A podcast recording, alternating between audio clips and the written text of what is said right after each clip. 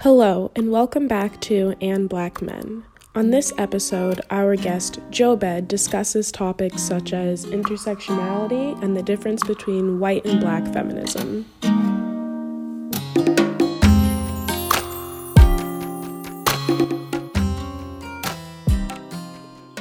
Jobed Hilaire, uh, senior at the college's economics major, minor in music. My understanding of feminism, well, kind of for background, uh, I guess I didn't really know much about it in high school, but I started to learn about it in college through conversations that I would have with um, other students here. Um, I didn't take any. I, didn't, I wasn't in like the history classes or like um, women study classes. So you know, just hearing uh, like what these what my friends were talking about within these classes was just intriguing and just educational as well.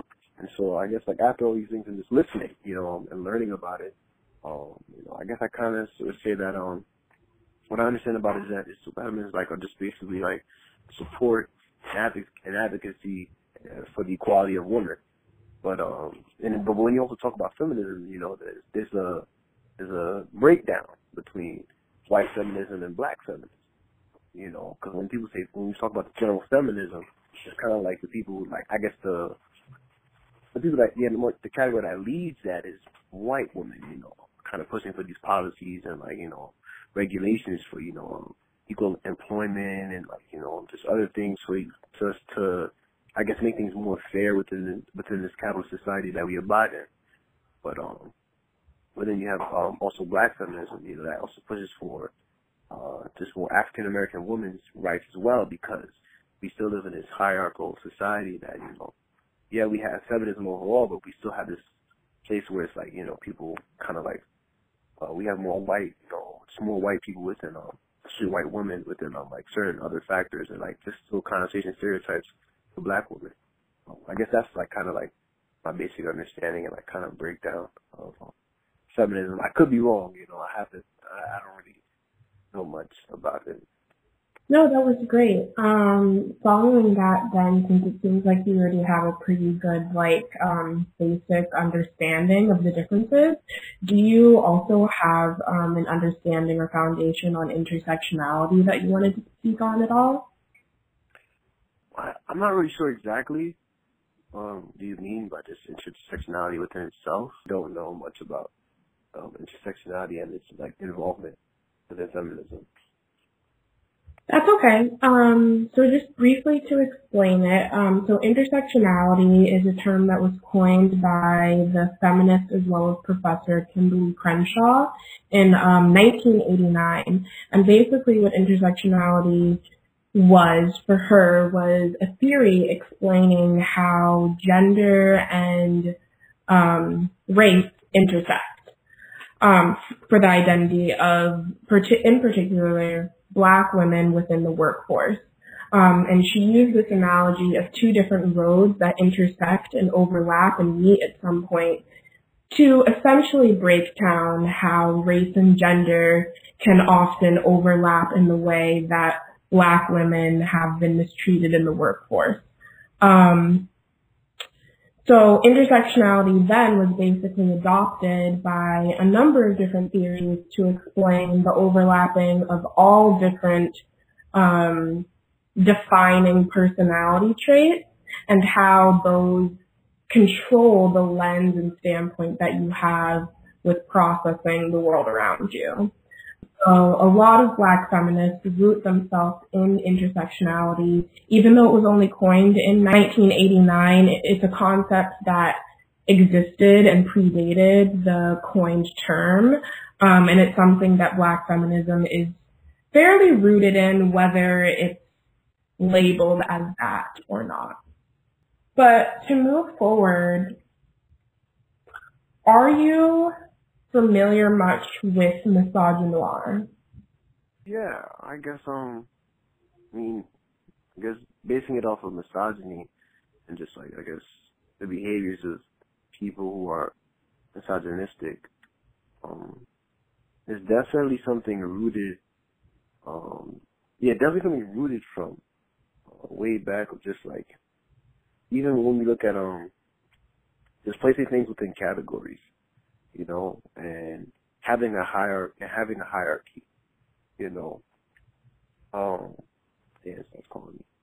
Um, it's def it's definitely just to maintain sense of power and structure within households and within society within itself. Um, but then also like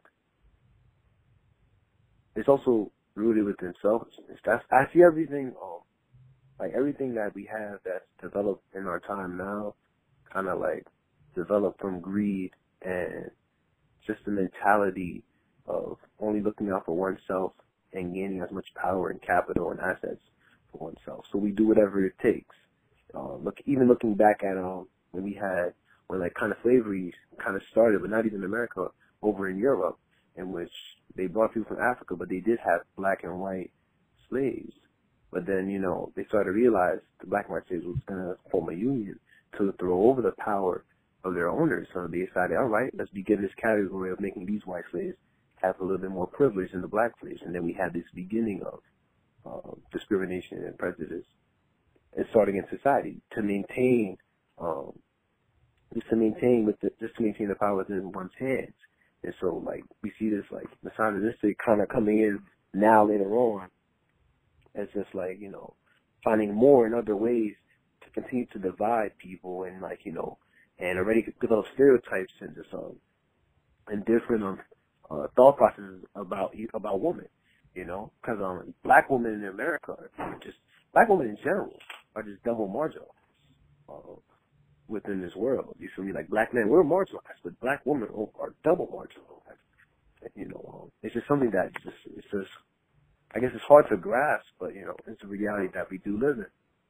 But, um, it's definitely developed just to maintain power within small hands, you know, and just continue to find new and other ways to just degrade and keep each other separated, you know, and just have this mindset of just being selfish instead of when we should be coming together in community. But you know, that's kind of how I guess I see it. I, I have a question. It's a little bit different than we've been talking about so far. Um, but I was curious, since we know that the women's suffrage movement and the civil rights movement happened um, around similar times, and as we've already defined the differences between white feminism and black feminism, black feminism was rooted within this time period, um, though it predated it as well. It was it was definitely um, a very important time period for Black feminism. Um, looking at examples of that time period as well as examples that could exist now, there's kind of the age-old question of Black women having their unity towards their race or their gender. Um, and I was wondering if you had any opinions on that subject. I feel well. I guess to take your question to a different way or different route is that I definitely black women should always support you know black women because then we have white white feminism was developed just to maintain uh, the safety and like you know the protection for their low middle class because you know we have a lot of white women within the middle class, but then you don't have really have a lot of black women within the middle class. So I think it's definitely important and impactful for them to support their gender I mean, support their support their gender and race, but also I feel like it's even double more, triple more important for men, black men, and more Pacific, uplift and support um, black feminism and um, help black women to push for policies and develop equality. You know, there shouldn't be uh, no discrimination or any or any or any sort of inequality between um, black women and black men, but also even overall between the male and female. You know, I think it's important because I feel like once black men truly um, get behind each other and really support and build a strong foundation behind black women, um, you begin to. I think there will be a force and power to, to begin change. I think that needs to happen. Like we just don't have. I, I mean, I think in the current context, there's not just not enough of that, in my opinion, at least, because you know black mothers, black mothers, daughters, sisters, aunts, cousins, grandmas, the one of the, I, I would say in my opinion at least, the most powerful people, well, yeah, the most powerful, most influential people in this world, you know, because they carry the kids, you feel me? They develop, nurture, protect, show them how to love, um, provide for them. So why, why can't us as men, you know, put our pride away to support them and protect them? and do what we need to do. You know, they're the gold. You know, there there's value within them, and we got to protect that. In society, especially now, current times, they that's why this whole thing is, is based off of division. You know, and they try to find ways to continue to divide us to just help us to see. They can see that now we got to only support for ourselves and our own family in particular and only look out for ourselves, have this patronage. But no, it shouldn't, it shouldn't just be stuck within that aspect. It should be, it should be on a community base where everybody's supporting and pushing for equality and just, um, and it's better policies to be invoked.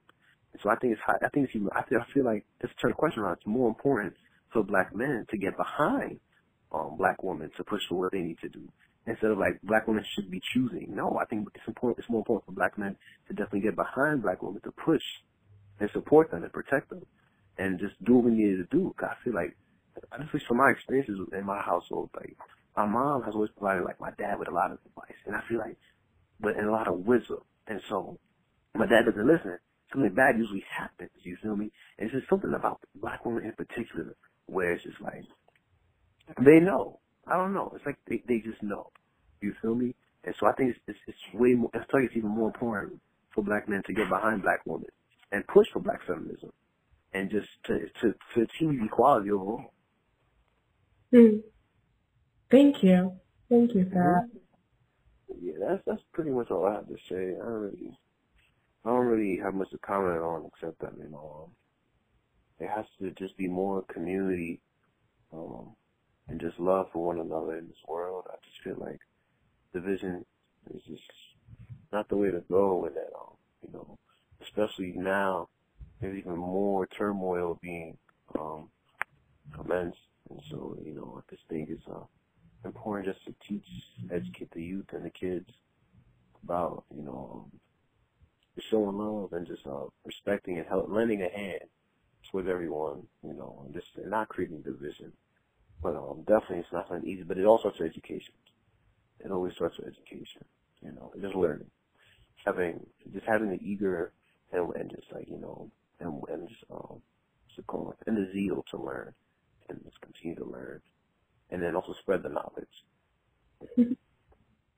that's that's that's all. I really have to say there. Well, thank you so much for having this conversation with me.